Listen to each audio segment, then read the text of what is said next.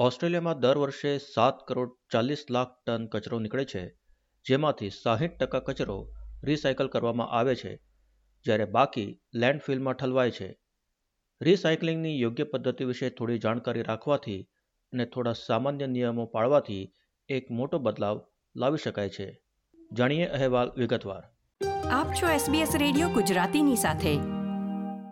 Clean-up ઓસ્ટ્રેલિયાના વડા પીપ કિરનાન કહે છે કે ઓસ્ટ્રેલિયામાં મોટા ભાગની જનતા રિસાયકલિંગનું મહત્વ સમજે છે, પણ કેટલાક લોકો આ વિશે થોડી ગૂંચવણ અનુભવતા હોય છે.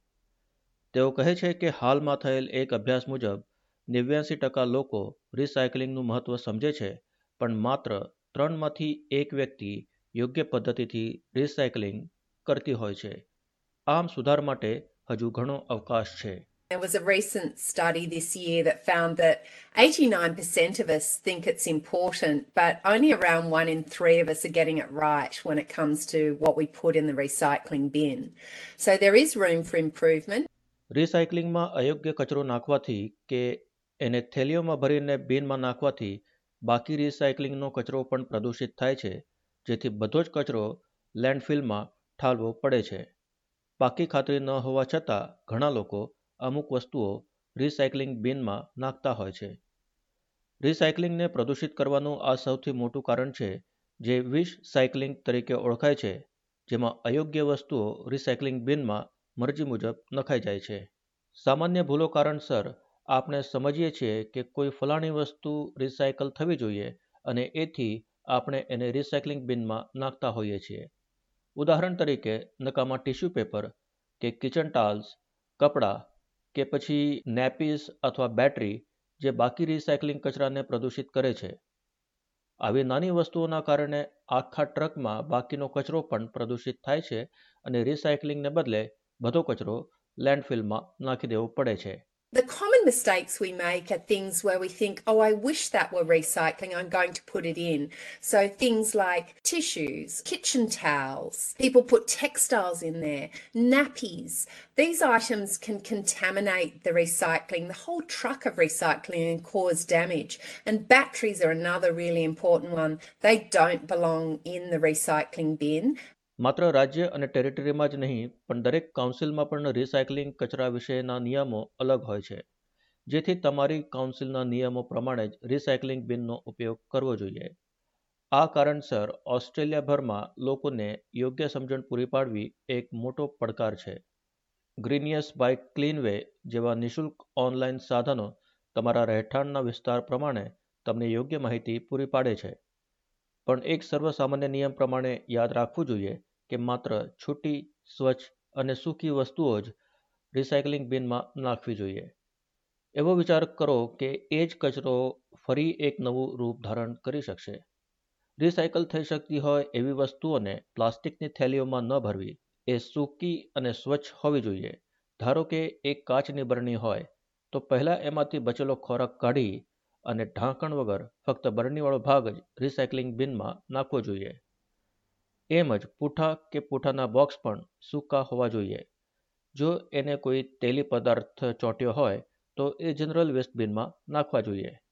Don't put your recyclables into a plastic bag, for instance. They need to go in clean and dry. So, if you think about a jar, for instance, we need to take out any solid food from there, any liquids, separate the metal lid from the glass, and put those items separately into the bin. If you think about cardboard, that needs to be clean and dry. So, if they're greasy, if that can't go into the recycling bin, it needs to go into the general કેવી રીતે નક્કી કરવું કે કઈ વસ્તુઓ recycle થઈ શકે બે હજાર અઢારથી ઓસ્ટ્રેલેશિયન રિસાયકલિંગ લેબલની પ્રથા અપનાવવામાં આવી છે, જેમાં પેકેજિંગ પર માહિતી આપવામાં આવી હોય છે કે એના કયા ભાગો રિસાયકલિંગમાં જઈ શકે.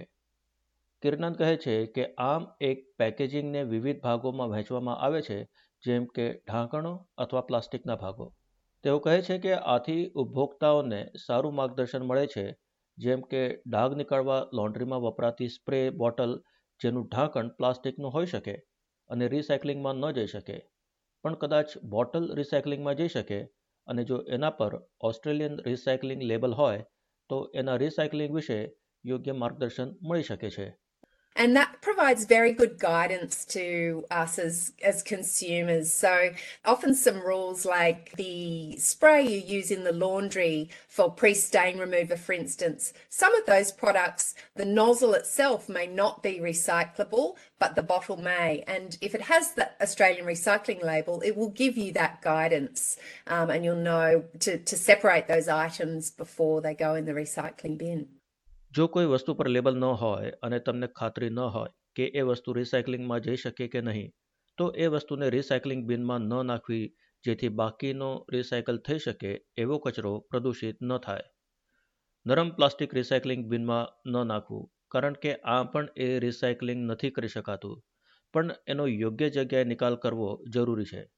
એક દશકાથી વધુ સમયથી રેડ સાયકલ નામની સંસ્થા નરમ કે પોચા પ્લાસ્ટિકને ફરી વાપરમાં લેવા વિશે રસ્તાઓ પૂરા પાડી રહી છે.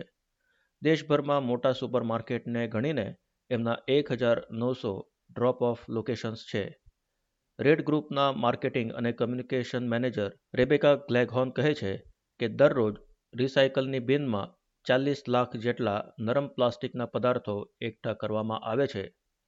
સરેરાશ ચાર ગ્રામનો એક પદાર્થ હોવાથી દેશભરમાં રોજે સોળ હજાર કિલોગ્રામ નરમ પ્લાસ્ટિકને લેન્ડફિલમાં જવાથી બચાવવામાં આવે છે અને એની સંખ્યા વધી રહી છે. બે હજાર વીસથી એકવીસ દરમિયાન બસો ટકાનો ઉછાળો જોવા મળ્યો છે.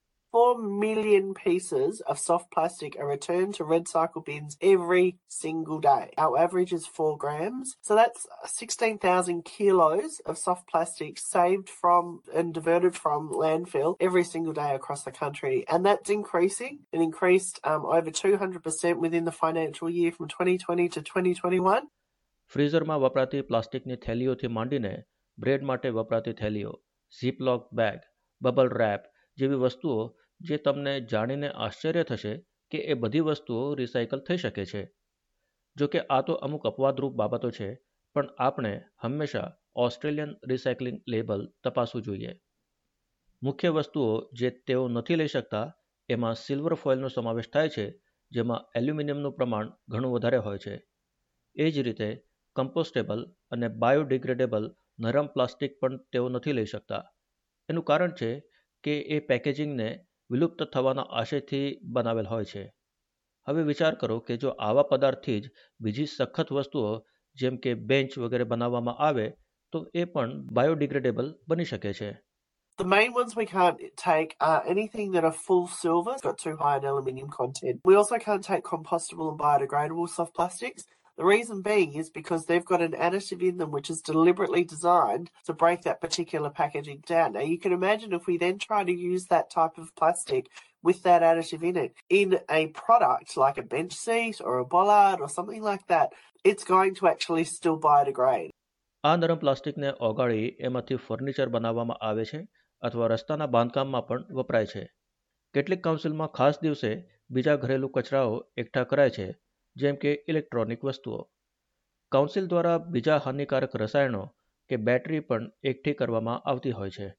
રિસાયકલિંગ દ્વારા નવી વસ્તુઓને બનાવવાથી પર્યાવરણને જાળવણીમાં સહાયતા મળે છે, પણ એનાથી વાસ્તવિકતા બદલાતી નથી કે આપણે હજુ પણ મોટા પ્રમાણમાં વસ્તુઓ લેતા હોઈએ છીએ. ઓસ્ટ્રેલિયા સહિત ઘણા દેશોમાં લોકો દ્વારા મફત વસ્તુઓની આપ લે કરવાનું ચલણ વધી રહ્યું છે, જેથી એ વસ્તુઓને ફરીથી ઉપયોગમાં લઈ શકાય.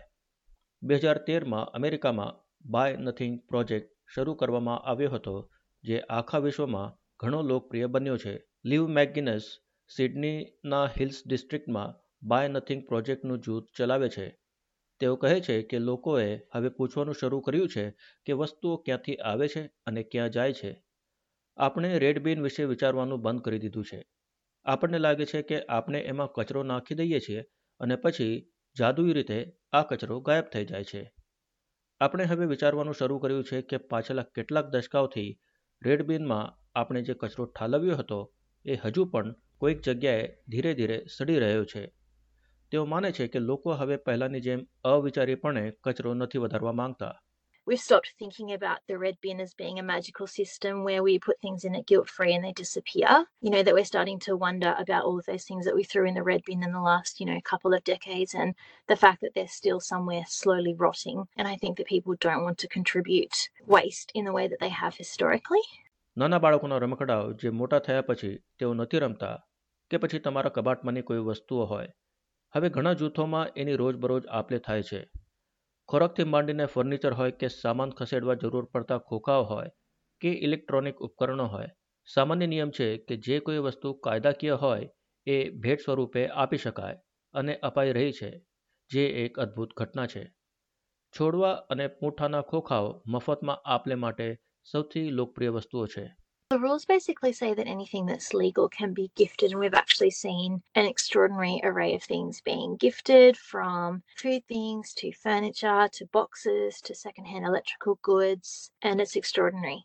Things that are really popular are moving boxes, plant cuttings, things that you wouldn't specifically have a lot of value economically are things that people are often very, very happy to give and receive.